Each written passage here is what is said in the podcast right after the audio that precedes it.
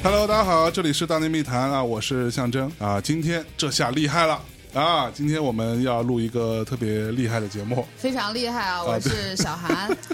来陪象征一起厉害，是不是啊？然后我们今天其实有一个老朋友啊，就是之前来过大内，然后另外一个老朋友也来过大内啊。今天我们是两个主播和两个大内的老朋友一起来聚会的一个日子啊。好，在这样一个风和日丽的下午啊，首先我们先欢迎一下我心目当中永远的男神啊，我认为。说他是中国读书最多的人，他自己可能不承认，但是说他是中国读书最多的人之一当中最有名的那个呢，我觉得他应该是不太能质疑的吧。欢迎梁文道道长、哎、你好你好大家好，这是一个悲惨的一个称呼。我觉得也挺好的，如果不是读书最多的人，可能也是被大家知道的读书最多的人。因为对对，道长的读书节目很多人都在看，而且从中吸取了非常多的这个营养以及能量啊、没错，《1001夜》《1001夜》这个节目我每期都有看，真的、啊、，every fucking episode。真的、啊啊，我都有看。哦，我知道你怎么看，就像我刚刚进来就注意到，就你们在录音的时候，后面不是在一个电视屏，然后再放着这个《新世纪福音战士》永远当背景，你就是在这么看的，很适合看1001夜这种节目这个状态。那其实那不是每一期的画面都一样吗？对，但路上走来走去，结果你发现其实都一样，更适合当背景。对对对，没错。然后除了道长，介绍下一位啊，除了道长之外，还有另外一位就是我们著名的这个机器人朋友。有任宁老师来打招呼来。哎，大家好，我是任宁。哎，我不是机器人。今天好像笑容比较自然一点，是吧？嗯，还不错，升级了，是不错，升级了，已经到了 AlphaGo 的程度。OK， 那今天还有一个特别重要的一个事儿啊，其实就是今天是啊，我们心目当中的男神啊，道长老师的生日。哦，这都被你发现了，哎，所以都被你发现了。先祝道长生日快乐啊！谢谢，然后同时也是小韩的女儿的生日，对，生日快乐，生日快乐！因为我说咱们早点录音，录完我得赶紧回去，我闺女今天过生日，然后小岑说：“真的吗？今天道长也过生日，太好了。”然后办公室就给你买了一个小蛋糕，我给闺女买了一个超级大蛋糕，都在上面。哇，对，其实本来我还想说是不是要把这个蛋糕换一下，结果看了他闺女的蛋糕，我觉得你不太合适，上面一个粉红的小美人鱼，我觉得还是算了。这个其实跟我真的不太合适，只适合我的内心，有少女心来的。对，我其实是哎呀，所以我其实一直都特好奇，是吧？这个道长，我经常会在各种各样的书的腰封上。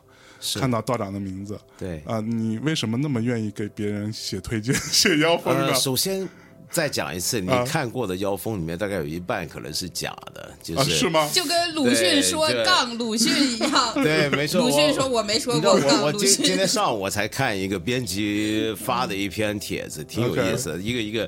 前一个出版社的编辑啊，他在想他的编辑的人生的历程，那里面就说到这个其中一件要干的事儿，他跟他老板就是编写这些腰封，然后写腰封呢，就是所有你听过的能够推荐书的腰封的那些人名呢，全部都堆上去再说，然后堆到后来呢，直到就是再也想不出什么人了，就开始编外国人了。那觉得中国人呢，说不定会提出什么名誉告诉啊，对不对？那编老外没问题，然后结果他们编了一堆什么出来的，贝多芬含泪推荐，然后最后出现了哈利波特亲情推荐。我靠！你看到了很多腰封推荐，如果是我的名字，有时候是这种情况。那还有一些情况是什么呢？就可能我就像你讲的，我做读书节目做了很多年，可能我的读书节目里面真的介绍过一些书，然后他们要出中文版了或者再版了，那就会介绍，就会拿我的名字。这种也就算了，虽然他没跟我说过，对不对？没跟你说过，没跟我说过。那然后有些是认真的找我推荐的，那但是呢，我现在坦白讲也比以前少了，主要是我太忙，因为我有个规矩，我的规矩就是你这个书必须先给我都看完。你要推荐你先读完，对，我先读完，读完我要想一想，我再回复你，所以需要一个时间。OK， 那我很愿意做这种事情，就跟我很愿意做读书节目一样，因为书这么多，我觉得我真的觉得有很多很多有意思的书，我很愿意大家都能看到。哦，有时候这个心态可能不太健康，有点像做慈善事业，就给大家看看这个孩子多穷多可怜啊，大家是不是啊？所以有时候我挺爱介绍一些冷门书籍的，就觉得那个冷门书籍拿出来，就像那种什么国际乐施会总爱给你看第三世界一个小孩，我想瘦的骨头都见到，旁边有苍蝇绕着飞的，那是那种情况。哦，还是有慈悲的心的。哎呀，做人嘛，对吧？是不是还有一种情况是，就是是另一个梁文道，因为梁文道这个名字也不是特别的罕见嘛。这太混了吧！这个真遇过吗？遇过，只要找一个另外也叫梁文道的人，对吧？让他来推荐这个机器人。我有一回，我真的是这个是很多年前的事了。我有一回真熬不住，就见到一个出版社说的是什么下跪含泪推荐之类，我觉得梁文道下跪含泪推荐，对那一类的太不堪了。就然后这书我听都没听过，这作者是谁我也不晓得。然后一翻，而且还是个烂书，是。然后就忍不住按照书后面那个电话打过去，然后打过去转了两下，然后那边有个编辑接了，就说：“哎呦，梁文道老师，哎呀，我们特别喜欢你，特别敬仰你。”我说：“好，谢谢，别客气。”我说：“这怎么回事？”他说：“哎，哦，是吗？哦，您说这个啊？哎，是这样，梁老师，我们是很敬重您，没错。可是呢，说句坦白的话啊，中国很大。”还真不止您一个人叫梁文道。然后呢，我就呆住了，我一下反应不过来，没料到他是这个反应，对不对？哎呦，对啊。然后于是呢，我就不晓得怎么回事，我就本能的反应，哦，对。有道理，好，那对不起了，打扰了。突然心虚起来了，我心虚了。他说的有道理啊，对吧？那我就挂了线了，是吧？我有一个作家朋友说，原来有一个人，就真的他的笔名叫张爱玲，写了非常多的散文，发表在《知音》呀什么这样的杂志上。真的啊，就是本名叫张爱玲。对，就本名叫张爱玲。我的天，我的天哪，就特别厉害。所以现在好多那个杠张爱玲说，也可能是他说的。好吧，那我们今天稍微往回拉一拉啊。今天其实是一个特别的节目啊。这个节目呢，是我们小韩老师，对吧？在大内素有这个田丧系的教母这个称呼，主要是丧，田是硬加的。然后小韩老师这档节目叫四季歌嘛，然后这我们这个一年也做了快七七八八了啊，快到年底了，然后现在就是轮到了这个冬至啊这个节日。然后我们就其实这一期节目呢，也是一个大内的常规节目和四季歌的一个 mix up 啊，这样的一个特别的一个企划。那冬至是什么？冬至是一个节气，但同时我们最近也在讲说，第一，天气很冷啊，北京最近一直在放这种什么蓝色低温预警，对啊，感觉好像非常非常可怕的样子的 winter is coming。然后同时呢，也有很多人说什么资本寒冬啊，或者什么整个大的环境啊，经济环境不太好啊，都会进入到一个寒冬的状况。所以我们这期就聊一聊这个事儿。那我不知道你们啊，反正我的感受是觉得，也许环境真的好像不太好，因为我周围有很多朋友的公司，然后他就跟我讲，哎，你知道吗？我他妈的前一阵儿花了挺长时间，1个半月，裁掉了1/3的人。哎呀，然后我说，那你心里痛吗？他说，我不裁他们，我心里更痛啊。对，我不裁他们，那我就要活不下去了，对吧？然后裁他们呢，很多人就跟着我很多年。但是我也没办法，那为了这些公司的存续以及这些所谓的经济环境的不好，那很多人都付出了一些代价，那感觉过得没有那么的顺遂，那怎么办？那我们今天其实就想要跟各位聊一聊，在这样的环境下我们应该怎么办。小韩老师觉得呢？我觉得就是冬至它不仅仅是寒冷嘛，它是不仅是制寒制冷的这样的一个时间段。然后冬至这一天也很有趣，它是黑夜最长的一天嘛。哦，那就是对啊，就是真的吗？对啊，它是黑夜最长的一天，所以它不仅是最冷的，它也是最黑暗的一天。所以就这一天特别适合道长。道长是有多黑暗？没错，我是属于黑夜的人。对，在黑夜里这样。你是人间4月天。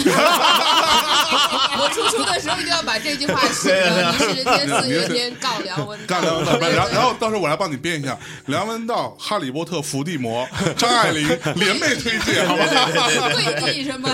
对对对，吐血推荐人间四月天，就是所以冬至其实也是非常重要，就是二十四节气里面最重要的一个节日嘛，就是冬至这一天就像年一样，它其实是非常值得庆祝的一天。是我们广东人会对他为这天有很多的习俗，所以就是这么最冷、最寒冷、最黑暗的一天，为什么大家还要庆祝它，还要拥抱它？那我咱们怎么去庆祝它和拥抱它？每个人说到寒冷和黑暗的时候，都在想着我怎么抱团取暖，或者是我怎么什么逃避，或者我去海南待两天，或者怎么样。但是寒冷和黑暗真的就是这么可怕，是需要去逃避，去不停的去忽视它，去逃避它的嘛？我觉得未必，所以这也是为什么要把这个主题的大帽子压到现在所谓的让道长这么珍贵的客人来的这样的一个主题里面，因为我也想就是讨论一下，那寒冷和黑暗它到底是可怕的东西，还是说你值得去庆祝和拥抱的东西？机器人觉得呢？我其实前段时间刚从深圳回来，然后那天刚好是冬至，那天深圳特别的热。我们所有人都穿着短袖，对，能有快30度。今年是比较暖，南方。然后到了那天，就那天白天我们在参加一个活动嘛，然后很多人都说我要先走，说要回家去过冬至。是，深圳真的会过，这是广东人的习俗。那冬至都吃什么吗？吃饺子。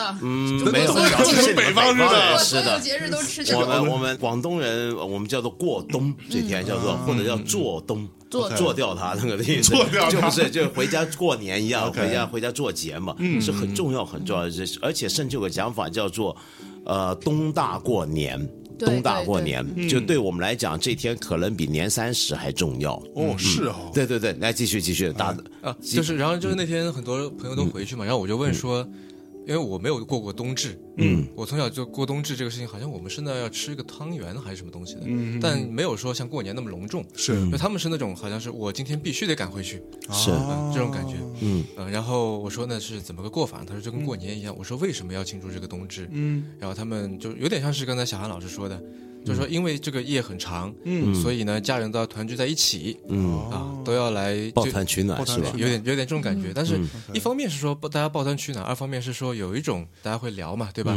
说那今年过得怎么样，明年打算做点什么事情，那就也是从这个黑暗当中又孕育了一点点光明。在黑暗当中大家互相聊聊今年过得怎么样，然后开始哭，明天打算做什么，草也做不了什么，不是更惨吗？就互相做灵魂的拷问吗？没有，这个我觉得是这样，因为你要想象一下，这种节气跟围绕着节气展开的活动都是农村社会，就我们过去农业社会的传统，而在农村里面，你想想看冬天是个什么情况？你们三个有那种农村生活经验吗？以前我有，你有啊？我不晓得你老家以前你们村里头冬天怎么办？冬天就猫冬啊，就是基本就不出来了，就是在屋子里面过，会把窗户都糊严，然后就每天就做饭烧炕，就把那个炕烧热，就在炕上团着吃瓜子啊，干嘛的？对，真的就是这样，就是这样。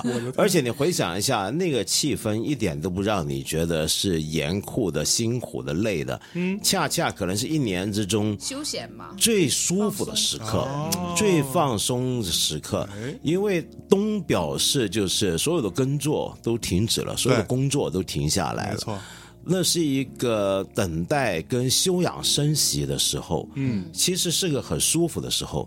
那我并不是说在强给大家正能量打鸡血，说现在什么资本寒冬啦怎么样，然后大家也很爽，而是我觉得从休息这个概念来讲，今天中国也确实需要休息一下啊！真的，就是中国过去几年，我最近老跟朋友讲这个事儿，比如说在中国各行各业啊，过去几年有点一拍脑门、热火朝天、大干快上那种感觉，有点全民大炼钢。对，我们的不是全民大炼钢，是全民大上市。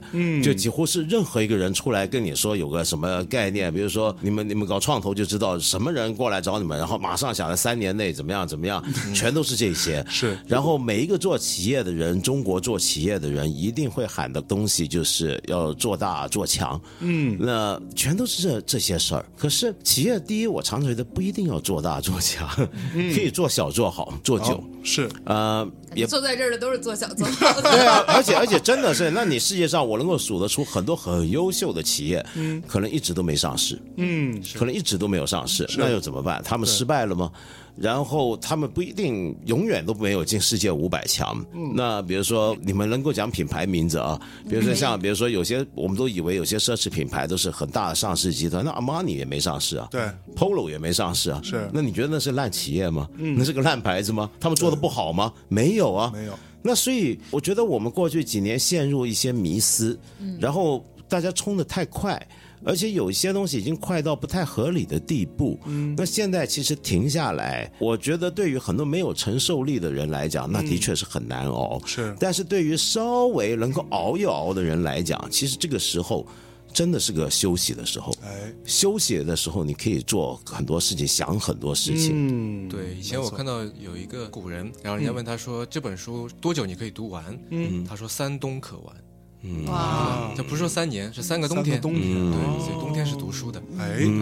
所以那就我们就说到，所以就不能开卷8分钟，8分钟。对，开卷1个冬，对吧？一开1个冬，我一开1个冬。所以我们在说正式主题之前哈，我真的想问一下道长，你现在还每天都在读书吗？当然啊，每天都读，因为这个是老习惯了，这个就等于就像我每天要吃饭，每天要睡觉，是就那么一回事嘛。那你每天都什么时候？你有固定时间啊？不一定，就比如说我兜里也有本书，那我就随时有空就拿出来看。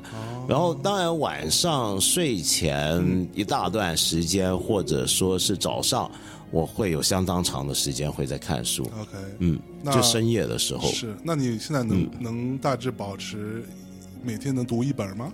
现在不行了吧？哦，也偶尔也行，因为有的书其实很薄，很容易看。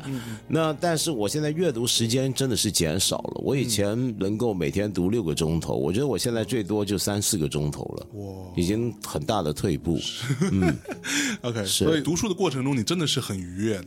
那当然，不愉悦读它干嘛？真的，对吧？就像打游戏一样。你录音的过程是很愉悦的吗？我录音过程还蛮开心的。对呀，就是因为你知道，我有时候会看1001夜嘛，然后我会从里边挑一些我没读过我又很有兴趣的书，谢谢。我看他推荐我就去买。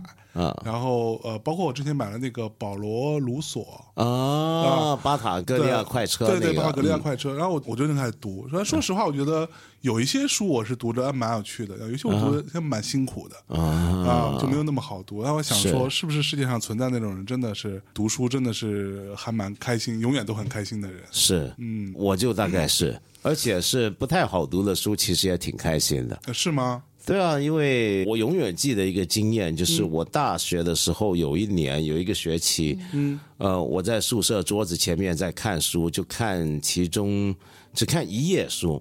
那本书是德国的大社会学家，也就是社会学的祖师爷之一韦伯写的一本讲社会科学方法论的书。其实他的书并不算很难读啊，就也不容易，但是你说比起我们熟悉的一些德国思想史上的一些大家，他不算太难读。但是那天我不知道出了什么事儿，就那一页我就硬是读了4个小时，也没翻过去，就卡壳了，你知道吧 ？OK， 然后跟着呢，我就困在一句话，那句话今天看起来也是莫名其妙，这有什么难的，对不对？但不晓得为什么当时就卡在那儿了。OK， 然后一直到了忽然之间沉在里头，另外一只手拿着笔在那边画，在那边写，然后在想这个事儿的时候，听到鸟叫，然后一下子一抬头看到原来天亮大亮了，已经不晓得亮了多久，我都忘了。是，然后再低头回来，一下子通了。我懂了，哎呦！一拍桌子起来，有一种顿悟的感觉，就高兴的就整天就睡不着觉。就是我觉得有时候读那种大书或者读难读的书，就会有这种感觉，就是那种非常强烈的一种，我一下子啪一个东西穿过去了，通了的感觉。那种愉悦是不可代替的愉悦，好，所以我们其实今天说的这个主题就跟道长最近读书也好，最近做的事情也好有关系嘛，对吧？那刚刚讲了半天这个资本寒冬，对吧？啊，这是好好休息。像比如说我最近是有大概1年的时间，我没有任何一天的休息日，哇，那就非常辛苦。然后我就，但是你不是一直在专注划水吗？你不是很累呀？划水也是需要精力的，好吧？对，也不容易。你要假装自己很忙，那不容易吗？对不对？然后我一直到昨天晚上，我在想说，我靠，道长要来，我就是在睡前灵魂的拷问：你已经多久没有读书了啊？你这个混蛋！然后想，我操，那我还是起来读本书吧。然后我就起来翻了翻，我有好多书都没读，然后家里买了很多书都没读，读了个半小时，我觉得哎呀，自己感觉还是很喜欢读书的嘛。就跟参加期末考试有什么区别？没有区别，我跟你说。然后我就突然想到说，我为什么没读书？当然有跟我自己有关系，当然也是因为也有一些客观原因，确实很忙。然后我还想说，我什么时候才能够突然就想到，什么时候才能够休息一下，认认真真的读一些书。做一些没有用的事情，啊，所谓没有用的事情啊，或者说就是这些东西，也许未见得会像外界所说的啊，你读一些有用的书，什么缓解你的焦虑啊什么的。但是对我来说，你真的去进入到一个虚拟的或者一个虚构的或者一个非虚构的一个世界里面的时候，你内心是慢慢会平静下来。所以我最近还有一个很重要的事情就是啊，我们不是跟看理想这个 app、啊，大家如果对我跟大家说啊，操，还有听众对吧？还有听众在后台问说去哪儿下这个民谣小史，小韩你跟他说一下去哪下？去那个看理想的 APP， 你可以去 Apple Store 上看一看，就是一个小黑方块，有两个白眼睛，那个叫看理想，就是你可以从中就不仅仅有民谣小史啊，它里边有很多的文学、艺术，然后社会等等等等很多话题，它都有非常好的内容的一个聚合。哎，就是说到谢谢对，说到我们之间，就是其实跟看理想是从理想国。生发过来的嘛，就是跟理想国的就是认识也十几年，对啊，十几年了嘛，太有渊源了，对。以前我是一个那个小记者，然后那个孙瑞岑现在看理想的幕后大 boss 一直不说话，就我俩是在旁边冷笑。我俩当时差不多是同一年毕业，然后我在报社做实习生，他去那个出版社做实习生，类似这样。然后当时他出了一本。看上去非常不太好卖的书，他就找了我这种好说话的媒体的人去推，那个就是那个应该是约翰列侬的一个传记，就我就知道是原来我们俩都是喜欢摇滚乐的，然后这么多你喜欢摇滚乐啊？对，你看不出来是吧？看不出来，对吧？对，然后这么多年，就是看理想出了很多书，比如说马世芳的书、张先生的书，包括所有的这些跟音乐相关的书，我们都是就是很密切的在大家在互推或者是怎么样。就是像张铁志和马世芳他们可能来北京都是我要去带他们去看演出、看音乐节这样。就是那些音乐节举办的地方已经都没有了，我们一起吃饭的小餐馆估计现在也都没有了。但是就是大家还一直就是因为摇滚乐。而言就是因为当年对、就是大家都是实习生的时候喜欢摇滚乐而延续到现在这样的一个友谊吧。哎，你看的那本约翰列侬传记是不是他前期写的？黑色的那个封皮是最早的那一本。哦，前期这本书我还看过呢，我还买了。真的，谢谢。开启智慧人生啊，点醒了一个机器人。但是他前期说他应该没好话吧？我有点记不清了。对，我其实没读过那本，但我也有那本啊。但是我们话说回来，对吧？看理想的 APP 是个好 APP。谢谢。我在。最近啊，因为我对吧，作为算是什么主讲人之一，对吧？那我是可以听，可以听所有节目的。对，当然，这个非常牛逼。然后我当然别这样，就你们不是主讲人都要听你们听所有节目，因为全靠你们二位啊，就像那个小韩跟我们一起合作这个民谣小史，对，非常受欢迎，很精彩，是不是？对。所以任宁，你听了吗？听了啊，听了吗？你感觉如何吗？我觉得他让我知道了很多我以前不知道的东西。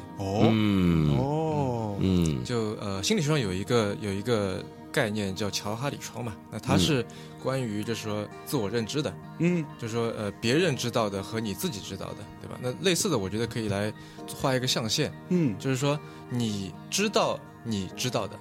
然后你知道你不知道的，然后你不知道你不知道的，和另外一个是你不知道你知道的，OK， 是对吧？那现在这些知识，我觉得首先是你知道你知道的，那这个肯定他没有动力去获取，对吧？他已经知道了，对。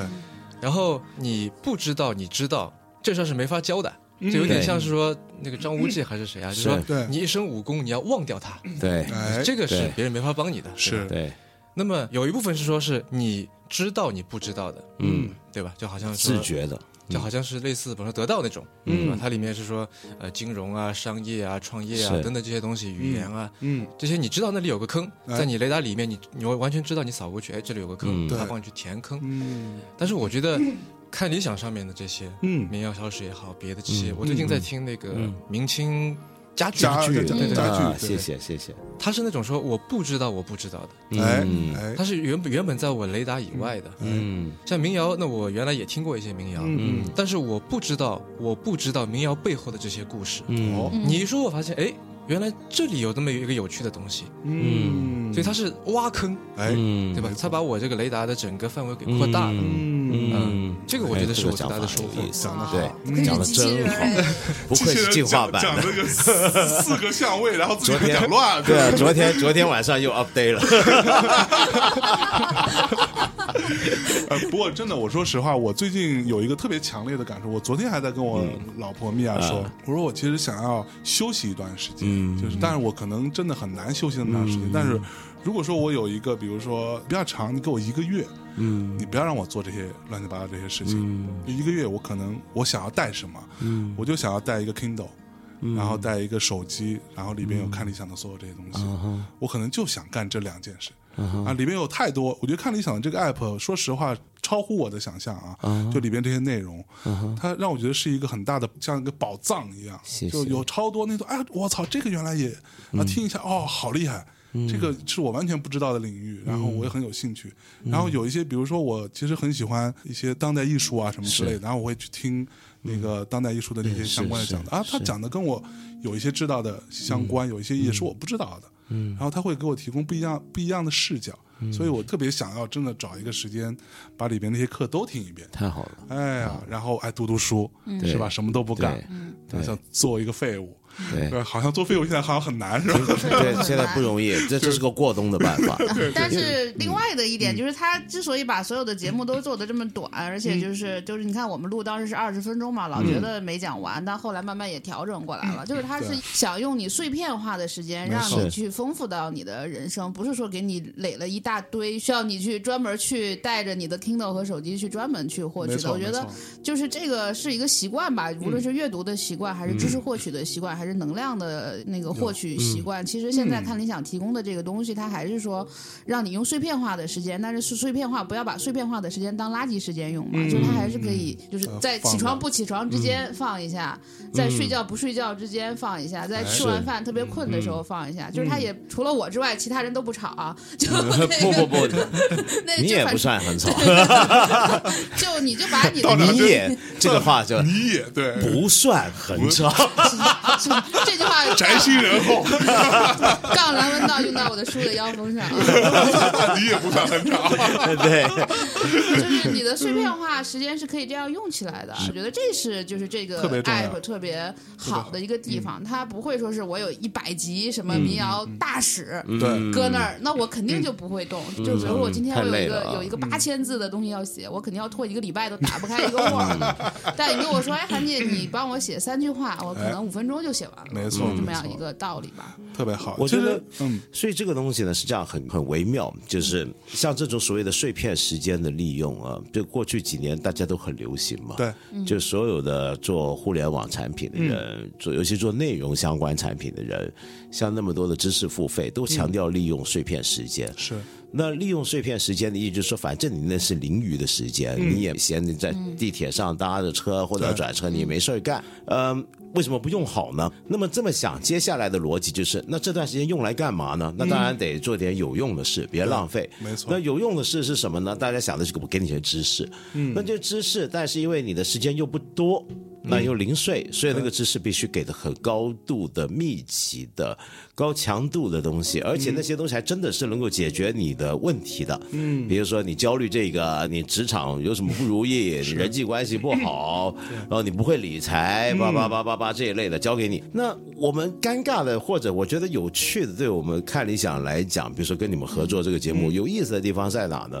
就是没错，我的确是消耗了你的这个时间。嗯，其实我觉得我常常提醒我自己，就我们不只是要人家掏钱买这个节目这么简单。嗯，那付给我们的人家这些我们的听众们，嗯，他花的不只是这笔钱，他还花了时间。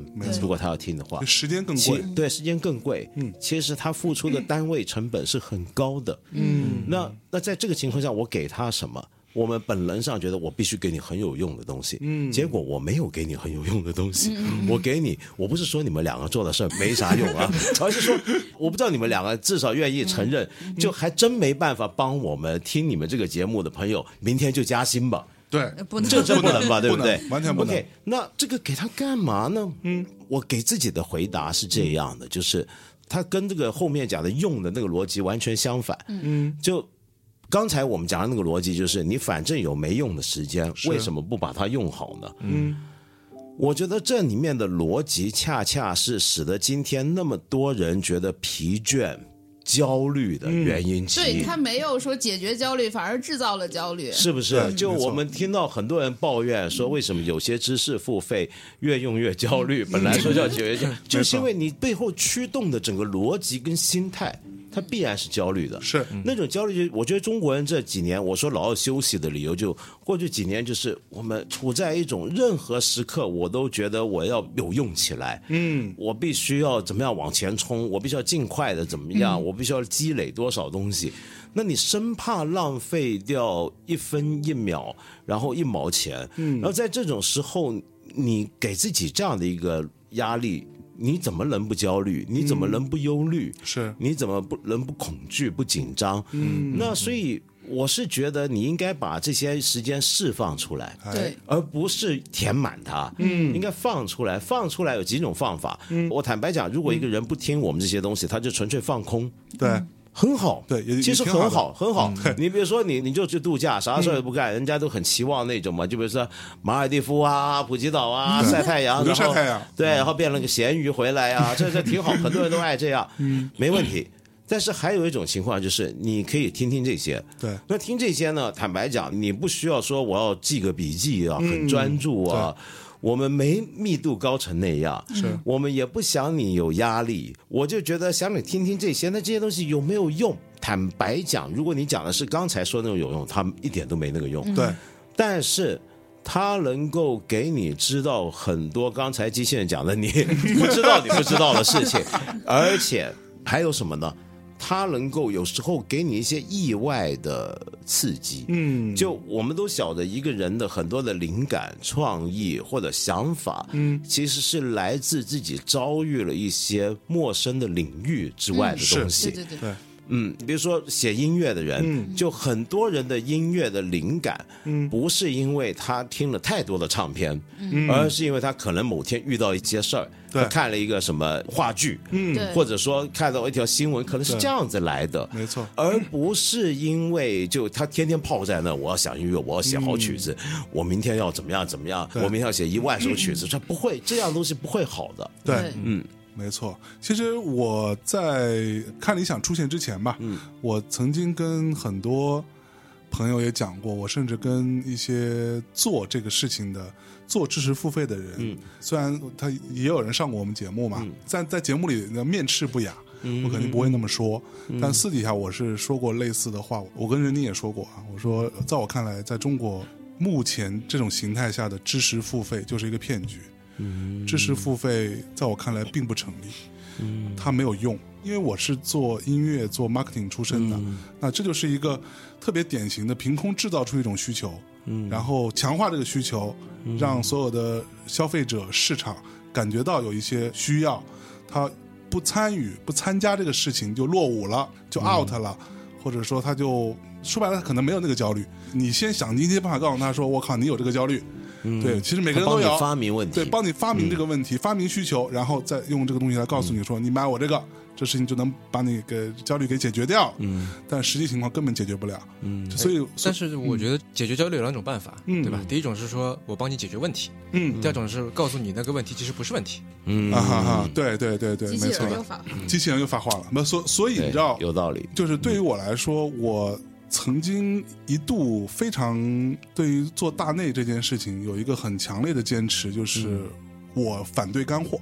嗯，我不认为所谓的就是通篇都是干货这件事情是对的。嗯，我认为这种东西是没有太多的所谓的价值的。嗯，对，因为你要真是你要这种干货，说实话，你自己去读书，嗯，不要听别人讲，比什么都好。而以一种相对比较诗的方式来去处理这件事情，这个才是重点。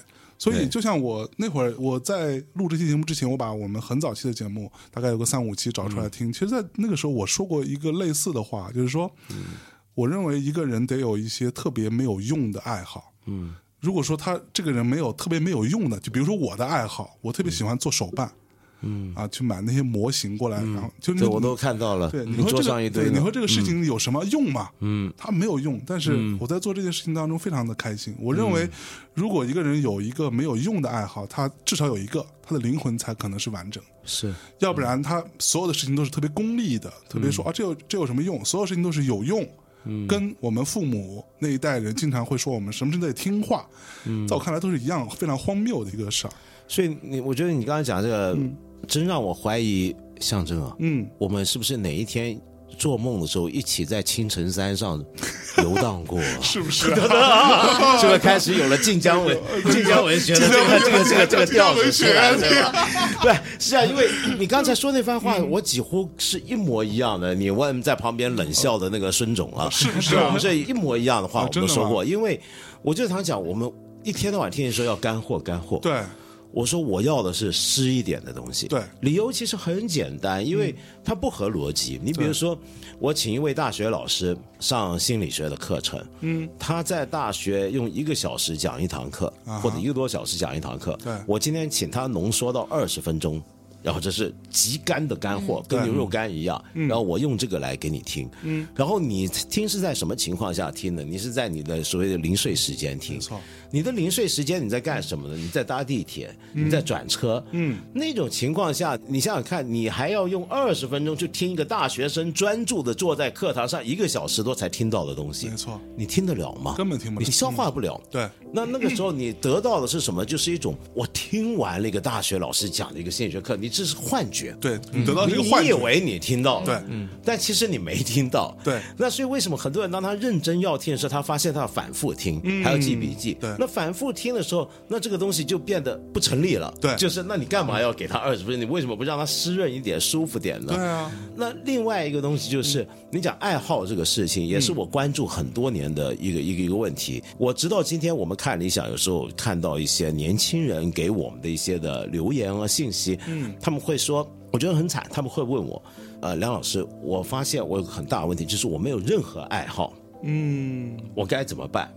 我该不该有爱好？ Okay. 那这种问题呢，坦白讲，我现在遇到多了。我最初的时候，我是觉得不可思议的，人怎么会没有爱好？对呀、啊，那你以前在干什么呢？对不对？这人是不太可能没爱好的。但我不知道你们有没有感觉，最近几年开始真的有些年轻人，他真的是会没有爱好。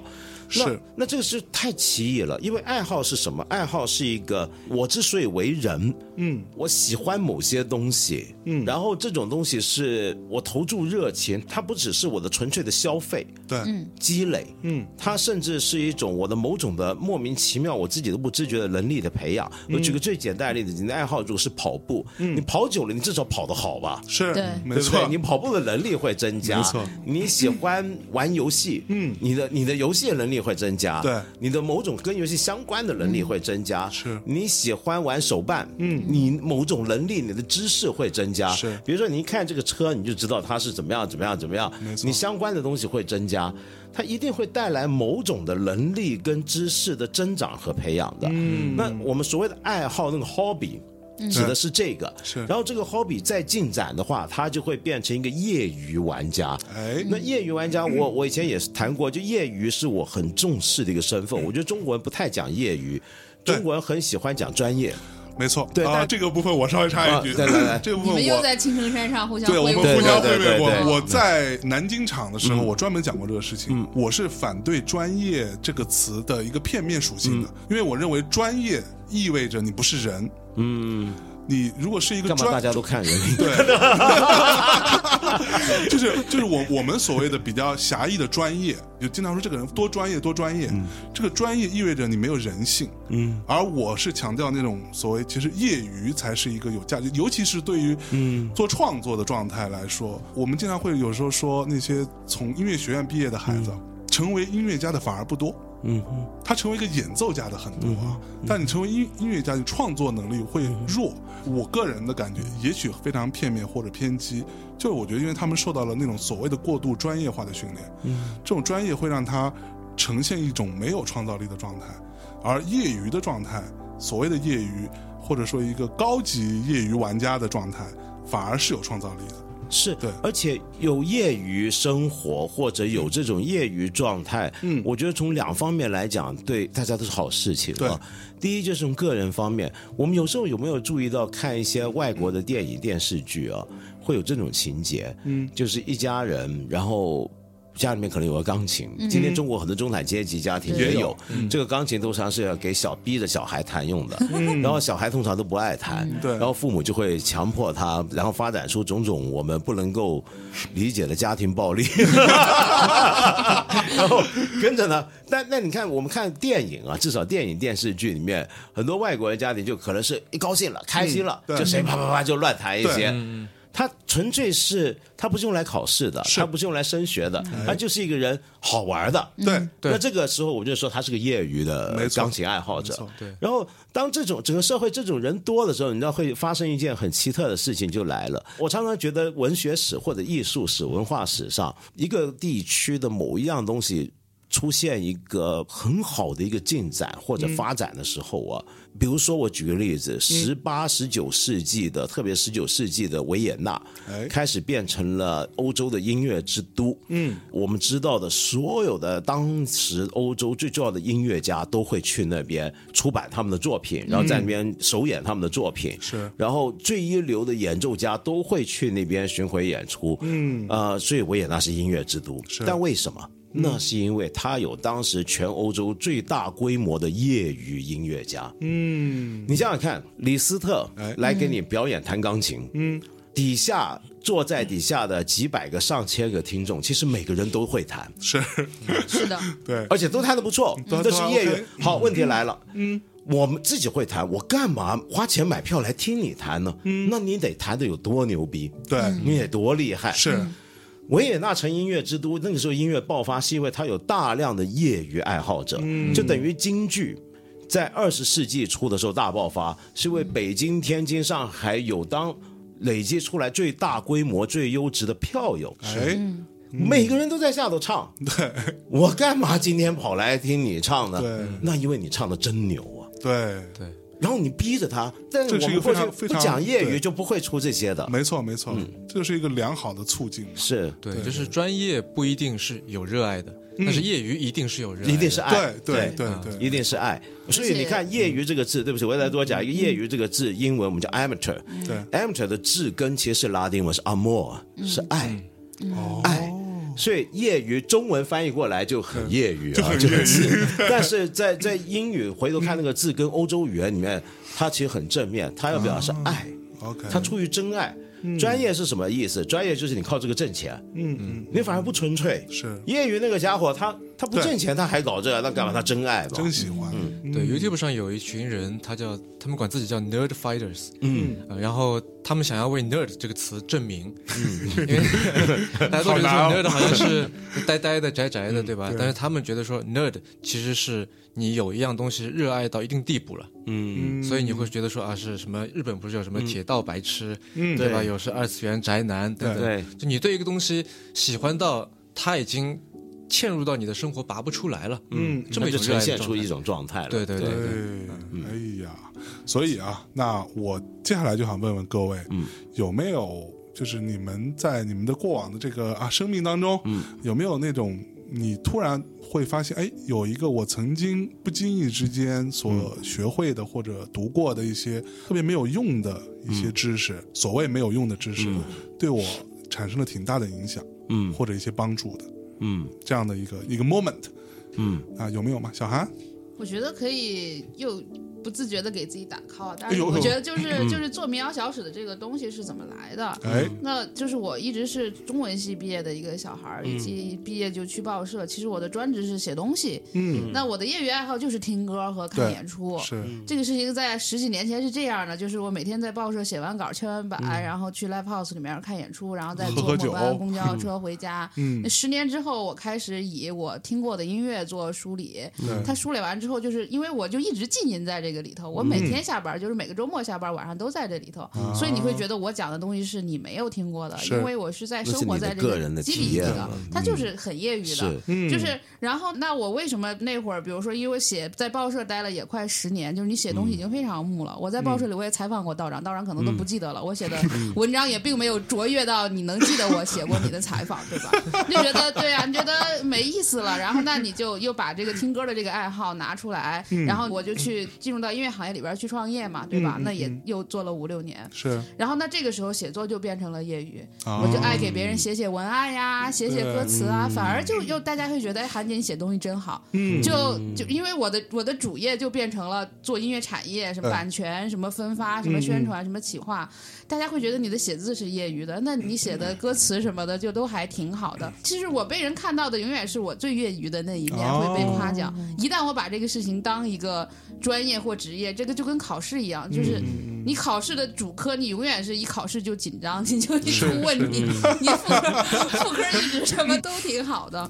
然后现在对，那现在我觉得当我开始做音乐产业的时候，写作变成我的业余爱好的时候，我就开始恢复了读书，恢复了写作，然后经常会写诗，偶尔自己花钱印点小册子，就他就状态就非常轻松，我就享受到了写作的这个乐趣。当我在做10年的记者的时候，到最后几年的时候，一提写字我就特别难受，就觉得什么都不想写，我就只想大量的听歌，就在家里待着或出去混。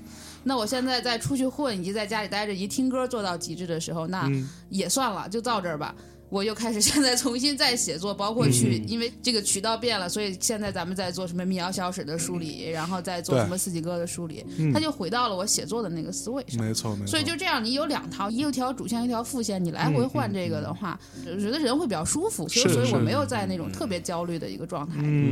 那我其实我在这里跟大家稍微讲一讲，就是小韩最初加入大内密谈的时候，是因为什么？是因为什么？其实就是因为当时我们在一起租办公室，然后创业到租人家的办公室。对，当时他和他的那个创业公司，租我办公室的工位。我当时办公室正好有多出3个工位出来，然后他们就正好来租，我们就在一起办公。然后于是我们就说，那正好准备录大内的节目，刚开始。然后也是一个非常业余的状态，就是大家因为我那时还是在做唱片公司嘛，做音乐公司，然后带艺人乱七八糟这些破事儿。然后我就会在下班之后吃完饭之后，我们大家一起过来聊一聊，啊，有时候录一录而已。所以英文为什么叫 Midnight Talks， 就是大半夜才开始录，因为那会儿才有空。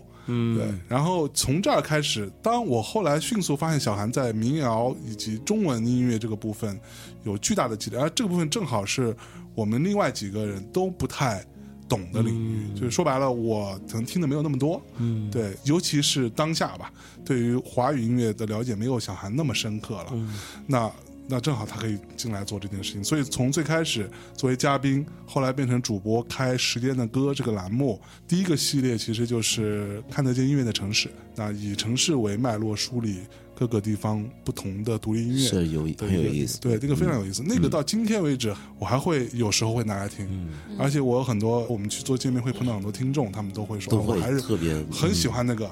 我印象最深的是哪一期，比如说上海那一期啊，南京的那一期啊，新疆的一期，诸如此类，他都会跟你讲这些对他印象非常深刻的事情。然后看见音乐城市的这些大部分的这些所谓地图炮打完了之后，那剩下来他就开始做四季歌，也是以一个时间和节气的脉络来梳理民谣，所以这个东西我觉得是非常珍贵和难得的。只有一个像小韩这种对于民谣他真的什么都知道，巨大热爱的时候，对不对？对，他才会做这个事情。是，其实说白了，你要说我也差不多，我也听过了，对吧？然后这些事情我大概也都知道了。我说完这一遍，我不会想着我再去重新用另外一个逻辑梳理的更加抽象一点，更加有艺术感一点，这个事情我是不会想的。但它真的是极其热爱民谣这件事情，所以也才会使得后来像看你想啊，孙 boss 来，对，孙 boss 来找到我们说，哎，做民谣这个，你可能也只有我们能做，是，真的是，就是因为我们有小韩在嘛，没错，对。是吧？教母在，也别，哎，就是我觉得就是业余嘛，就是你，因为你做业余的东西没有考试，没有压力，不需要证明给别人看，不需要听外界的评价，不需要一学期打分或者是怎么样，就是它是一个完全没有外界评价体系的自我的东西，所以在这个里面你非常放松，也非常自然，而且就是像海绵一样一直在吸，然后也没有一个所谓一年一度的汇报演出，所以这个东西是非常自然的一种没有节制的一个生长的过程，就是我觉得这个是挺有意思的。嗯，那机器人是怎么生长的？到你了。我想绕回去说一点，你刚才说的那个知识付费是在骗人那个事儿哈。哦哟，是是是，因为我觉得，说实话，它还不完全是在骗人。我第一次看这些东西的时候，差不多是在可能几年前吧。嗯，然后那时候我是怀抱着某种焦虑的啊，因为我们都说做知识输这个输入嘛，以前说啊什么读万卷书行万里路，对吧？但我觉得当中还有一项是说你要跟某一个人去发生关系，去跟他学。嗯，像以前比方说我们进工厂有师傅带，对吧？如果是在以前的话，不是你爸是个造房子的一个工人，那儿子也是造房子的，那你爸做了一辈子这个事情，他有大把的东西可以教你，你各种不懂的东西都可以去问他，都去请教他。是。但你说我们现在，反正像这你做大内密谈，当中碰到的问题，你觉得可以去请教你爸爸吗？不可以，没有可能嘛，对吧？没有人可以请教，因为我们这个时代进行的太快了。是。所以导致说经验这个东西，就以前的经验已经没有办法 apply 到现在了，所以就会导致说，现在的这个年轻人他找不到一个身边的一个 mentor 一个导师，说我可以去请教他，有一个具体的人，是吧？有一个我认为在这个事情上面非常资深非常权威的人，我可以去问他，我可以去听他说话。是，对。那么知识付费我觉得是某种程度上解决了这部分的这个焦虑，对吧？其实他就是卖人嘛，只要你在那个时候听那个人在说这个话，具体你有没有听进去，具体他讲的到底这个课对是不对，可能是个次要的事情。对，所以就是像道长刚才说的，其实你在听就已经有一个你学会了的一个幻觉，然后我在那个时候听也是有了这么一种幻觉，哎呦，所以我觉得你说它能不能解决你的焦虑，我觉得浅层次的可以，你本来说我就这一天当中可能加起来有2小时的这个零碎的时间，就这么混过去了，但现在你看我很努力啊，对吧？我连零碎的这个时间我都拿来学习，我感觉很好，很上进，哎，这种感觉，对吧？这就是一个自我感觉良好的事情嘛。前两天我们的嘉宾说过一句名言：努力是可以表演出来的。对，起码表演给自己看。对，我觉得那个话特别对。前两天我们有一个嘉宾是一个音乐组合，一直不红啊，一直不红的。然后他就说，他说了一句话，我觉得说的特别有道理。他在喝大了之后，突然之间说了一句还很有哲理的话，他说努力是可以表演出来的，但热爱不行，热爱是你表演不出来的，说的特别好，对。然后呢，然后不红啊，这个是你形容他的状态，是不是？他真的一直不红，就是。但我觉得这个干脆可以拿来当组合的名字，就叫一直不红，这太牛逼了，你不觉得吗？就一个组合名字就叫一直不红。这是个多好的音乐组合，对不对？对不起，你继续说。然后就是我就听了那个，然后焦虑得到一部分缓解之后，随之而来的是更深层次的焦虑。对啊，我觉得这是最可怕的。就是当你就我在最开始的时候，我也会买一些书的，比如说像我看，我操，道长怎么读那么多书啊？然后我说那我就跟着他的步伐，对吧？他推荐一本，我买一本。买完之后，我书收到的那一瞬间，我把它拆出来，我觉得啊，今天心情特别好。对吧？我觉得我有一种幻觉，起码买了这本书，对，我看追上道长的步伐了。但你过个半个月一个月，你再看看，操，这书你也没有读，你就更焦虑了。你说我靠，人家为什么能读，我怎么就不行？对吧？你就会有一个非常大的一个自我质疑啊，这个是最可怕的。这种深层次的焦虑是源自于你没有切实的解决问题。对吗？对。然后我处理那个更深层次焦虑的办法之一，就是自己也来做一档这个节目。对，因为做这个节目它可以逼着你去做这个梳理，对吧？就好像我们到了每年过年，以前我们平时是乱更新的，所以叫迟早更新嘛，反正就不一定什么时候更。对，然后到了过年会变成叫特别节目，就迟早过年，变成是个日更节目，每天都会更一期，就变成一个读书节目。然后这个时候是我一年当中唯一的一次正儿八经的来想说，我今年看的这些东西到底有哪些是我认为值得拿出来跟大家分享的。嗯嗯。然后我再反过去看，很多时候会发现说其实它不是我想的那样子。嗯。有一本书我觉得很不错，想拿来分享，发现哎其实没什么可说的。嗯。有另一本书可能就放在它旁边，我想哎这本书打出来看一下，哎觉得说其实这本书很值得讲啊。嗯、啊。但是很有可能这个状态是跟我在买这本书看这本书的状态是不一样的。嗯、我也是一样的状态嘛，就有一句话叫买书如山倒，看书如抽丝嘛。是是是，对吧？就是买很多然后就感觉自己看过了。没错，每个人都是这样。就我们互联网现在说的这句话不是这么说的，叫买书一时爽，看书火葬场。这么说的。哎，所以就要听别人讲书。对对对，听别人讲书就是你觉得其实是火葬场的身体。对，没错。那道长呢？我觉得我一辈子都在做就没什么用的事，结果最后是有用的。但这个有用是什么？我想先讲一个表面上浅层的讲，意思就是我从小到大都是个很不上进的人。不会吧？是真的，是真的。我讲过几次，我的同事们知道，我从中学、初中一年级开始，到高中三年级6年里面，我从来没有离开过全班倒数3名的范围。我每一次都是差一点要留级，然后每一次都是到留级边缘，最后那个考试，赶快努力一把，然后让我能够升级就算了。然后我是中学就开始逃学不上课。然后学校的课本不看不管，我只专心在看自己的书。是，而且我这个是下志的，这是立下志向的。我是初中1年级的时候，刚刚上中学，我小时候就爱看书，但小时候也是成绩不怎么样，因为我不太爱学校教的东西，尽管小学老师都很好。那一上初中1年级，一看到一堆课本参考书，考试要怎么样？那时候在台湾考试非常紧张，因为那时候我那个年代，初中上高中还要考个试，不是说你能上就每个人都能上的那种。我们那年代也是吧，都得考嘛。然后呢，我当时一翻那些玩意儿，我的天哪，这什么东西啊，然后老师就会说，故意展示给我们看，让我们了解这个未来的学习生涯的背后的庞大跟艰巨。你们看，你们高中、中学6年要读这些，然后你们才有前途，才怎么样好好读这些。现在是你们学习的最好的年龄，是你们黄金年代，要把握好这个机会，啪啪啪就来那一套。然后我听完就说，天哪！我学习最好的那6年，我最美好的青春就要断送在这些玩意儿上面了。我从那天开始，我就立志不碰他们。OK， 然后我要下定决心，把我最好的年代交给我。那时候就开始读，比如说莎士比亚啊，然后交给司马迁，交给这个孔子、罗素。我最好的青春为什么不给他们？是要给你这一天？什么东西啊？这些。然后，所以我成绩从来没好过。OK， 我一直在干一些大家都觉得没有意思的事情，没有用的东西。我甚至直到上大学之前那1-2个暑假，我在香港大学这样，对，就对呀、啊。所以我还多考了1年才上的。啊，真的吗？对，真的是，我不是马上上的。OK， 然后跟着我跑去，比如说打暑期工，然后打暑期工呢就。忽然有个领悟，那个领悟是什么呢？我当时打那种暑期工是一个今天不存在的工种。OK， 他那个时候我们叫做香港人叫做 boy 是什么？叫男孩。男孩是什么意思呢？就是过去的办公室里面啊，传统的办公室，你想看那时候连传真都是刚刚开始啊，很多时候还要寄信。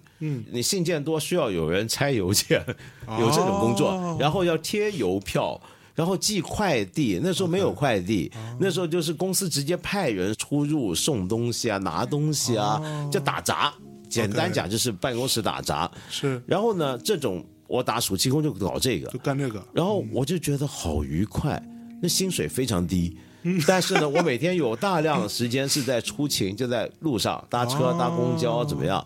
然后那段时间我都拿来看书。OK， 我就觉得天哪，这世界上怎么会有这么好的工作？是，就是这个工作，就是我算一算那笔钱，在香港呢，我如果是属于非常低薪的阶级的话，我可以申请政府的公共房屋，我就住那种最便宜的房子。然后我那时候很省钱，我就一天就吃几块面包就算了，然后钱都用在就是就看书啊这些东西上，就能够让我啥都不管的就看书了。这世界上既然有这么好的工作，那我干嘛读大学？这太不上进了，非常不上进，我跟你讲。所以我后来上大学是个意外，就是我一辈子都在干这些事儿，而且上了大学呢，还选了一门就在香港社会一般的人的眼中是一门最无聊的课，就专研的就哲学。哲学，很多人都在香港知道我选哲学，一些亲戚朋友就会问，哲学啊、哦，是个学了将来要做什么的，让他们转眼啊，我知道了。你知道香港不是很流行去黄大仙嘛，去算命求签嘛？你们有没有去过啊？大家都去过，我还抽过下下签，对吧？啊，下下签，我天哪！然后呢，他那个解签的那些人啊，那些术士啊，他后面都挂一些牌子，很多人后面都写的真正哲学。哦、是的，是的，有对不对？你看到吧？对，因为传统南方人啊，是把这种玄学叫哲学的。是是。那所以呢，我们很多那些亲戚看哟。文道你学哲学，哎，那不错，将来起码还能干那个，能够看风水，然后都这样，我根本不知道自己念这门能干嘛。然后我当时报大学的志愿的时候，我居然疯狂到一个地步，就是前3个志愿都填同一个学校的哲学系啊，就别的系我就不去，我就要来念哲学。那当然也很容易进，因为哲学系录取分数很低。就没什么人想考，OK， 所以我半辈子都在干这些事儿。那最后呢，我今天我能够所谓有用的部分来讲，有用的部分就假如说你有一些有用的东西能够拿出来变换，一些的今天让你物质生活能够或者职业生活有帮助的东西的话，我现在全靠那些，全靠那个底子。是是是。但当年我想都没想过我今天会怎么样，但是。更根本的这个问题是，有用啊。我们有时候觉得一些东西，像刚才任林讲，我一些东西我觉得很焦虑，有些东西你知道了没有用，但是它会最后让你发现，原来那个你以为很焦虑的东西，它本身根本不应该值得你焦虑。你干嘛要解决它？它不是个问题，你不需要解决它。对，我发现很多时候做没有用的事情，读没有用的书。更多时候是帮助这一点更深层次的事情。就假如说我们中国已经发展到什么一个程度，就什么东西都要讲有用，你业余时间都要有用。我们来问一个问题，你有用指的是什么？那指的就是最后它能不能变现嘛？对，就这么简单嘛。变成钱。对，变成钱之后，最后呢，你要用钱做什么？我们这句话听起来是很无聊，对不对？就钱大家都想要，是。但是你仔细再想想，你真的需要那么多钱之后你怎么办？我觉得每个人都觉得这是不需要问的问题，这是傻瓜才问的问题。但事实上，我觉得你该想的，因为你会发现，你最后想要钱换到的那些东西，说不定你不用那么多钱就能得到。对，我举个最简单的例子，你有没有听过那个故事？就是说，以前在中美洲加勒比海风景如画的那些小海岛那种，今天觉得该是那种去晒太阳、那种潜水的、看珊瑚礁的那种地方。有这么一条村子，那个村子呢是很典型的拉美系风格的那种地方，就镇上人民生活很慵懒，是。然后呢，没事呢就在酒吧喝酒，弹弹吉他，然后又很文艺，还写诗啊、画画啊什么的。然后就有这么一个渔夫，然后呢很懒惰，就是每天呢都是很晚才出门打鱼，打不到什么鱼，然后打到鱼卖了，然后回来呢，剩下的钱呢全在酒馆花了，然后弹弹吉他唱唱歌，回家就睡觉，就这样很开心。然后来了一个老美游客，来到这个地方觉得，哎呀，这个地方真人间天堂，世外桃源，太好了，然后就住了一段时间，然后他来度假嘛。其实他也是个那种纽约客，有钱的，然后过来呢就放松一下，而且还不喜欢去那种制式的旅游度假酒店，就来这个地方。然后有一天呢，他就跟那个渔夫他认识了，他说，哎呀，你这个日子过得真舒服，但你有没有想过，你何必这样？你为什么不早点起床？你早一点起床出门，你打的鱼更多，你打的鱼更多了呢，那你就能够卖的更好的价钱。是。然后你就说，对啊，是啊，那但是问题要那个钱干嘛呢？要那个钱，然后你这钱存下来嘛，然后存下来，存了之后，然后你就能够开始有钱雇人帮你一起做，那你不就舒服了吗？嗯，那我雇人帮我做有什么好处？雇人帮你做，你自己舒服，然后而且你还能存更多的钱。那再存钱干嘛？再存钱呢？你钱再多了，你多雇几个人，多买几条船，是搞到最后，对你是个船队，对不对？船队你挣钱更多了，嗯，那挣钱更多又干嘛？挣钱更多之后，你这个就开始一条龙了，这个鱼打上来。那么鱼肉罐头都你做了，对不对？要搞出口了，然后最后说不定整个地方的渔业都被收购。你搞上市，那你快活了，就是富的不像话，对不对？你看这地方人人都这么懒，就你这么努力，你肯定成为首富。嗯，那成为首富之后说，哎呀，成为首富之后那就舒服了，公司卖了，啊，每天下午没事干，去酒馆泡泡，弹弹吉他，没事钓钓鱼。这然后这个老乡听了就蒙住了，那不就是我在干的事吗？现在就是这样吗？对，没错。青少年现在所有的行业都是在这个路上哈，就感觉是绕着想搞什么呢，对不 对？我们大概在11那个时候，我们带着听众去了一趟台湾啊，然后那时候正好台北故宫有那个国宝展嘛，去看《雀华秋色图》，然后我们第一站先到了北投，在北投就住在一个温泉酒店。我们就出来转一下，就哇靠，他妈太好了，这个地方舒服。嗯，然后正好看到路边有那种独栋的小，算是也不算大别墅啊，算是小别墅、小房子别墅啊。你看价格便宜，嗯。然后我就跟那个我们另外一个嘉宾多多老师，我跟他说这个看着真好哈。然后多多说，我如果说在这儿弄一套房子。对吧？然后我每天只需要很少的生活费，嗯，我觉得下半辈子足以，嗯。然后我就帮他算，我说很简单，你把你北京套房卖了，是吗？卖了之后你在这儿你可以买2套，这个小别墅买完之后剩下的钱，只要你别太造，嗯，对，只要你别买个什么车什么那么好豪华，踏踏实实过下半辈子，嗯。你自己住一套，另外一套你出租出去，或者做个 Airbnb 之类的，是。那你为什么不呢？嗯哼。然后。他就琢磨了一下，他回头看我说：“你呀，为什么不呀？你北京也有房呀，你卖了你也可以做这些啊。”看着人家那么羡慕，搞半天对吧？说半天，然后我当时就被他问的，其实有一点懵，你知道吗？我在想说，我为什么不呢？嗯，对，那可能还是有很多你说不清的欲望，嗯，在里头。其实你最后就我们经常说，你最后你赚那么多钱也好，甭管赚多少啊，你买房买车。然后做公司弄了这些，最后你要什么？你不就还要一个很平淡的很舒适的生活，干净的空气水，嗯，食物，就这些事情。这些事情其实坦白讲，以你现在的状况，你是可以做到的。嗯，并不是说你给自己制定那样一个目标，你觉得我必须要怎么样才能达成，嗯，而是你现在能做的，但是你不愿意啊。你有一些莫名其妙的目标或者目的，嗯，要去达成。这些东西达成之后你再去过那样的日子，但时间这件事情是不会等你的，它会一直往前，对，是的，进行。所以你看我们大家都需要谋生，嗯，但谋生谋到最后我们要谋的其实是那个生，对，我们做所有的工作所有的职业做所有的生意都是为了要生存，嗯，但生存是为了什么？是为了要养那个生命，对，我们干活那是 livelihood， 对，但它是为了要维持 life，嗯，那个 life 你过的是什么样的生活呢？嗯，那我觉得我们想做的事，包括你们，比如说做大内密谈，听大内密谈有用吗？嗯，对不对？这样没有用，对不对？或者说听看一下也不一定很有用。嗯，这些东西就是我们不跟你谈你的谋生那个部分，对，我们想谈的是生活，嗯，可以怎么样？是我们关心这个问题。嗯，我觉得这个问题，如果你搞半天累了半天，我要谋生，然后到最后我生活是什么？生活的意思是什么？怎么样活着有意思？嗯，这个都没想过的话，那不就很白搭吗？是，对不对？我有一个问题想请教一下，在刚才那个渔夫的故事里面啊，我觉得有一点是不太一样的，就是这个时间，就刚才这个上人说时间嘛。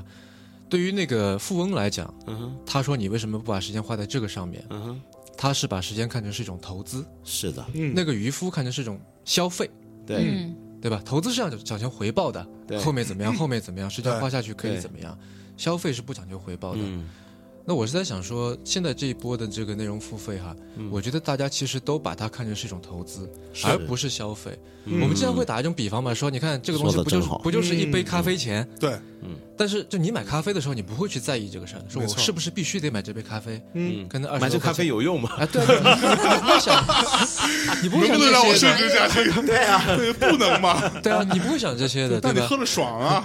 但是就是你在买些这个内容付费的产品的时候，你会想的，哎，对吧？哎，我觉得这是个心态问题。他说他可以承诺你说什么几集当中就了解什么东西，对吧？谁谁谁哪个大咖，什么就带你什么类似这种，对，他又给你一个承诺。然后由于有了这个承诺，他就会导致说，哎，你开始有所期待，就本来你喝咖啡就喝咖啡，你跟冬天的暖暖手，对吧？你不会想着说我非得要获得一个什么东西，但是比如说我们出的咖啡是能补肾的，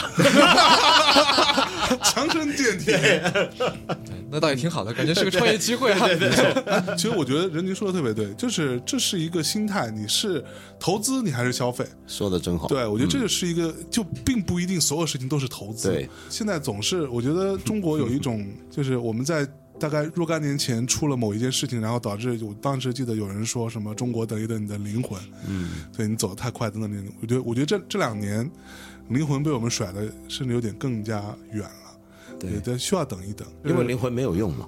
对，因为灵魂没有用。对，就中国已经到了一个程度，是只有一样东西不会问它有没有用，就吃。对，比如说我至少还没看过人说你干嘛吃那个烤串呢？对，烤串有用吗？不就吃饱吗？对不对？是，对，起码还没人这么问。对，就是中国人在吃这件事情上可以花很多钱的。是他从来不觉得我花个300-500块钱吃一顿东西，这个东西有没有用？我觉得它很好吃嘛。对啊，这事情就过了。但是他去买本书，他觉得哎呀，这书是吧有没有用啊？什么这个是非常诡异的，他不当成消费。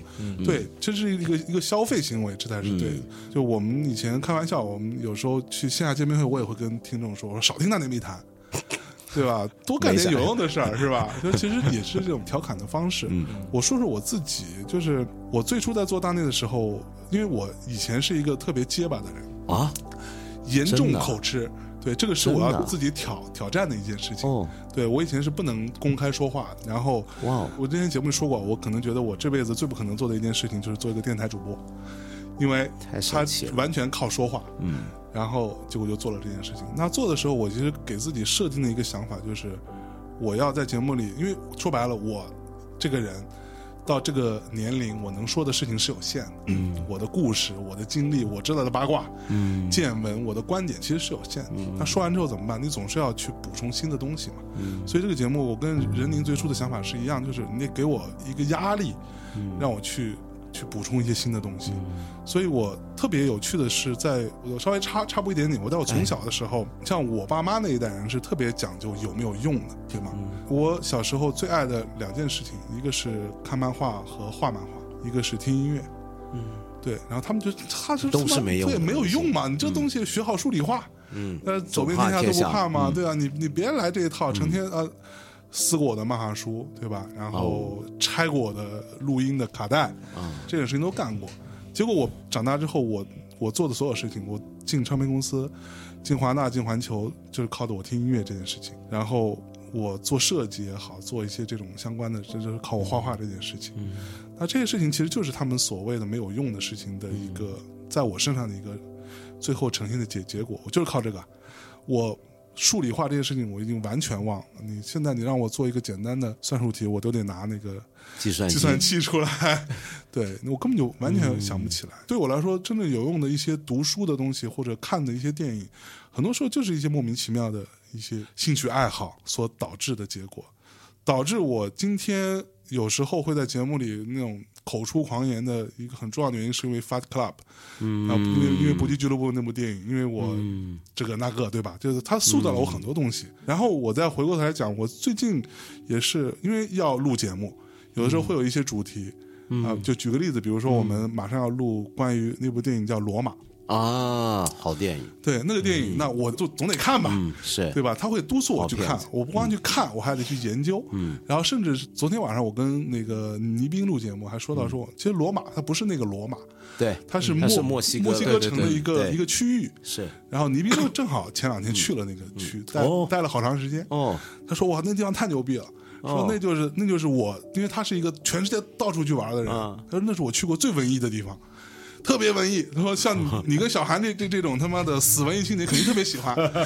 然后我就说，那我们是不是可以到时候去那边真的去看一看？像这些事情对我来说，是因为录一个看起来很业余的一个电台节目，我们没有什么考过普通话的证儿，我们也没有什么播音的上岗的资格，我们做这些被人并购，对，对，做一些这种奇怪的事情，然后你的各种各样的问题，你各种各样的语音毛病，但是我的所有的知识的获取，其实是由于这样的一个一个特别业余的、特别不经意的事情而导致的。然后同时我获取的这些知识也都是一些在别人看来没有用的事情，是，但是它会让我觉得就我会像个人。我经常会觉得有时候我为什么要，虽然说我有时候会说我生而为人这个事情，我其实觉得人生是没有意义的，是非常虚无的，但是我既然还活着，我又没有勇气去死，那我就得活得开心一点，那开心的方式就是这些没有用的这些事情，对，你赋予自己生命意义， 对，这个是对我来说非常非常重要的一个存在，所以这也是我还想那么坚持继续做大内的原因嘛。我觉得你做这件事情是把这个娱乐和教育，把这个 entertainment 跟 education 对之间的界限是模糊的，对，对吧？没错，你一方面在自我教育，但另一方面在自娱。哎，那如果这个产品如果自教和自娱的这个产物，如果可以教人和娱人，当然是最好的，哎，对吧？对，如果说做不到，那么我的出发点说，那请你作为听众也以自娱和自教的这个心态来对待这些东西就可以了。对，其实我觉得真的大部分的教育跟娱乐应该是能够并时出现的，其实它都是 edutainment 或者是 education， 就是我觉得我们是可以这么做到，没错。小孩在玩游戏当中学到的东西最多，很多。那你说玩游戏有什么用？你就从小孩就叫他别玩，多去上学。对，这小孩保证长大要出事儿。对，其实现在因为我自己有小孩嘛，就是看了好多先进的育儿理念，都是在讲不能一件事一件事情的教，你就还是自然和影响和陪伴，没错的。对，就是这个东西为什么等你上了学，到了8岁之后，这个东西就被颠覆了？就因为我小孩是去年刚幼升小，就那一段时间我非常困惑。就我在幼升小之前看的一大套各种的育儿的那个书理论，都是你去陪伴他，你去影响他，你们互相只要是那个亲密关系好就可以了，他就会跟着你，因为你足够优秀，他就足够优秀，就一直是按照这个方式去走。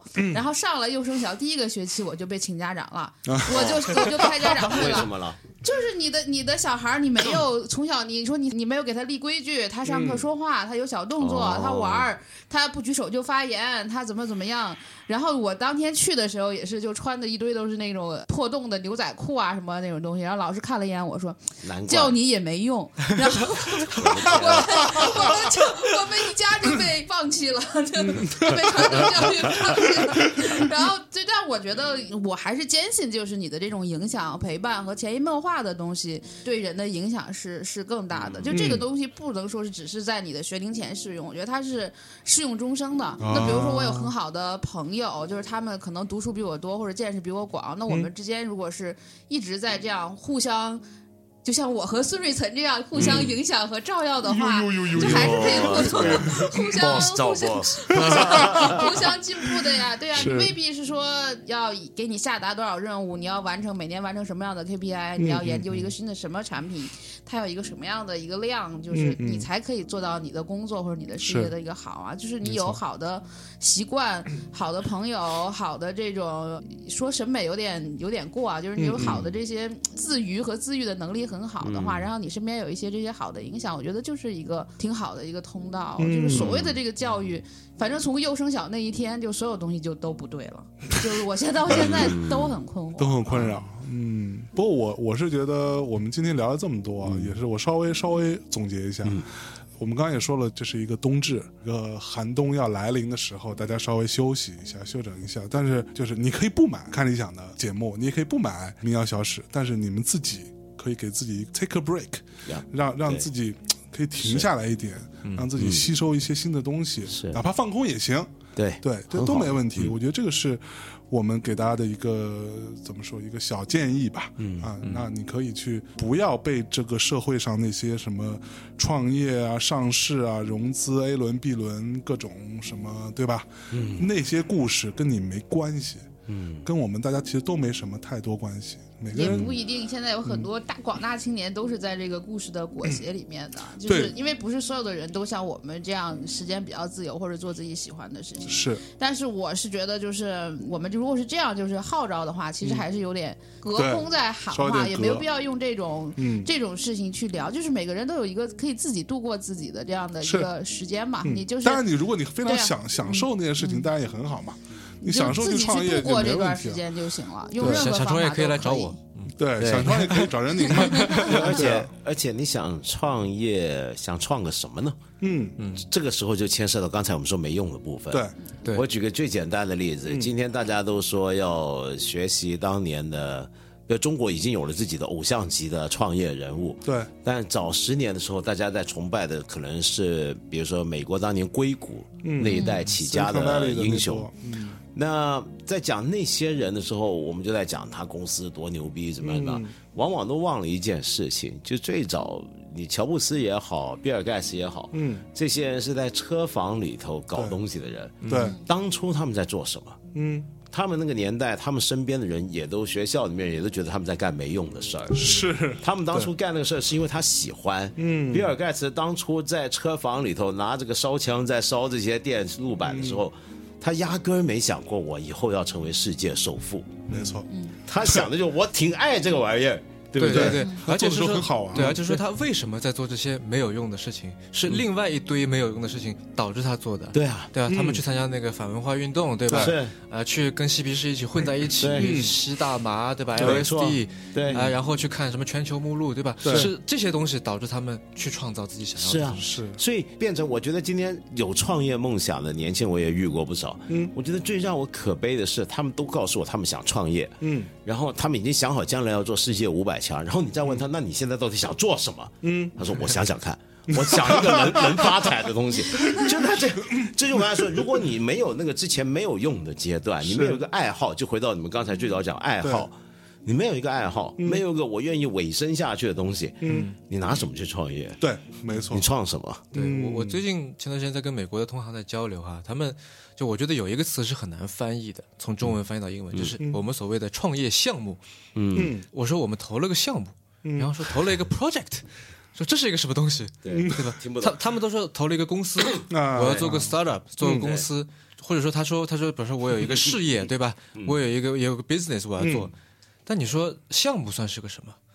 对吧？一个人可以同时做很多个项目，但是人一辈子同时，我觉得至少说事业的项目肯定是少于项目的，所以我觉得说项目这个词被如此的广泛使用、滥用，对，某种程度上也是。就我们背后的一种 mindset， 一种思维方式，是对吧？是说是我要眼前有很多机会，我抓一个，对，抓住了就在了，所以他并不会去反过来好好想想我到底想干什么，这是不是事业呢？比如说，对不对？对，就有很多人是那种还蛮投机的。或者赌博心态吧，主要赌博的心态就是我试很多，project，没准成一个，那我就牛逼了。但是你要想想，你看的那些什么。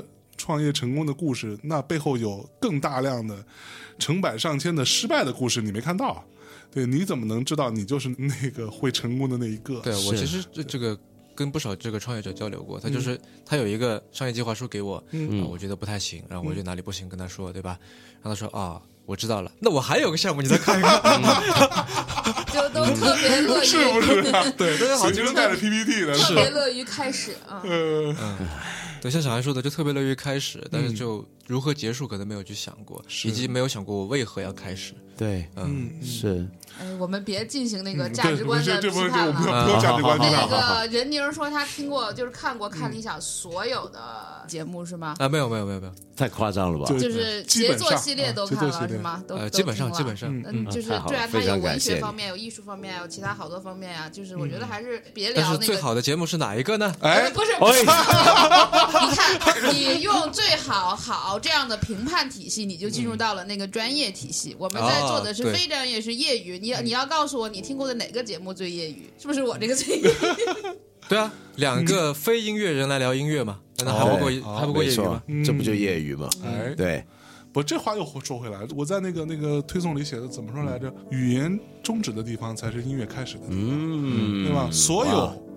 就是我们经常聊音乐这件事情，我们聊的每一个字都跟音乐没有关系，乐评，所有这些东西跟音乐没有关系，你说的都是感受，说的都是你的分析，它跟音乐本身是无关的。但只有民谣这件事情，因为民谣并不单纯的是一个音乐类型那么片面，它更多是一种社会文化形态，它是一个很立体的东西，所以才可以用一个评述的方式去聊。就是我之前听了一个在某乎上面的一个试讲的课，教你如何听懂爵士乐。我的天，我他妈听了15分钟，我觉得这个 V 根本就不懂爵士乐，然后在胡说八道。就是你不懂，而且爵士乐这个事情不是说你通过一个课怎么教你听懂，然后跟你分析说它里边多么精妙，那是教你干嘛？教你听完爵士去跟人装逼的。哦，教你怎么说？哎，你听他这个。啊，这个萨克斯多牛逼啊！这个鼓啊，它如何？这是用来干这个事情的。你真的没有听懂，所以民谣这个事情是可以去这样讲跟分析的。不是，之前小陈也跟我说你们讲的故事和段子太多了，然后可能歌词的分析也还行，为什么不讲音乐？我当时就在想，我怎么讲？这首歌里一共有几个 F 和弦大横按吧？这个怎么讲呢？就是这个音乐是怎么讲呢？就是我用一堆，就是它是 F 和弦，然后什么 E A 和弦，然后怎么和弦。我讲了这个东西，你得到了什么呢？就是你能够从中感觉到背下来，然后下回跟人吹牛逼吗？我就当时一直在很困惑，我说什么叫我没讲音乐？就到现在我都很困惑。等到下次他再问你的时候，你就说把我那句话搬出来，是吧？那个是德国著名作曲家什么什么霍夫曼说过的一句话：语言终止的地方才是音乐开始的地方。语言能形容了，不需要音乐了。对，那咱开这个课干啥？讲的是文化形态。对，而且用两个不是做音乐本科的人去谈音乐的好处就是。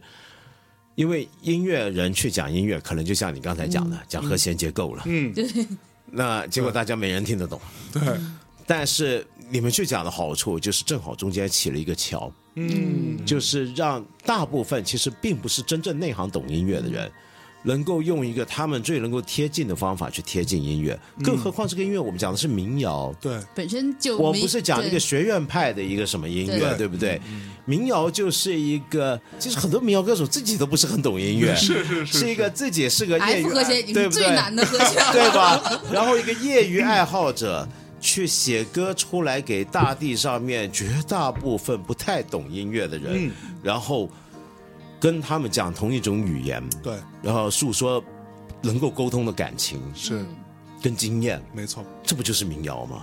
对，好吧，那我们就首先给看理想 APP 打 call，然后民谣小史，中国民谣小史厉害牛，就简直是 APP 看一下 APP 是最好的节目。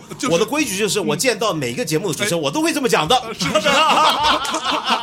这种自信也变形，我们要有节目自信，节目自信啊！我们就是最牛逼的啊！对，没错。好吧，那我觉得今天时间差不多，谢谢，非常最后也再说一次啊，大家不要再来问节目从哪下了，看理想 APP， 这是黑色的，上面有两个小白眼睛的那个 app， 自己去下。然后呢，可以这个通过各种方式登录注册之后就可以购买了，啊，也可以先试听听听看，啊，觉得行再买。然后除了这个民谣小史之外，其他的一些看理想的节奏系列，上面还有一些免费可以听的东西，是，比如说啊，道长的那个8分啊，对，这特别好，谢谢。所以呢，我们这个同时也是这个四季歌的冬至的节目，那我们在微信的和微博推送当中，大家也会看到跟以往四季歌节目一样的，会有小韩推荐的歌单，跟冬至相关的和小韩亲手写的这个精美的文案，啊，然后我们四季歌的同学们不要着急啊，去看推送。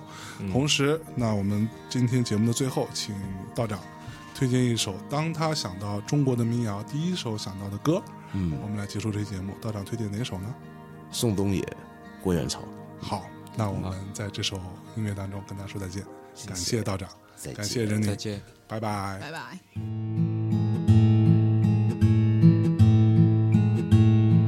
说你知道他们的世界，悲歌三首卖一切，卖昆仑落脚，蓬莱放思想，卖人们的政治酿酒汤，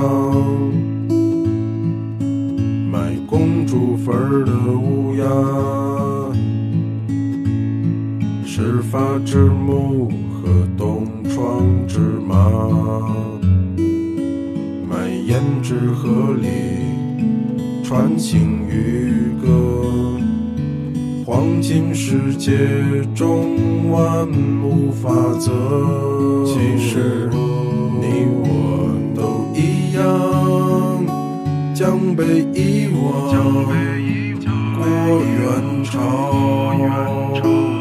你的病也和我的一样，风月难扯，离合不骚，层楼终究无少年。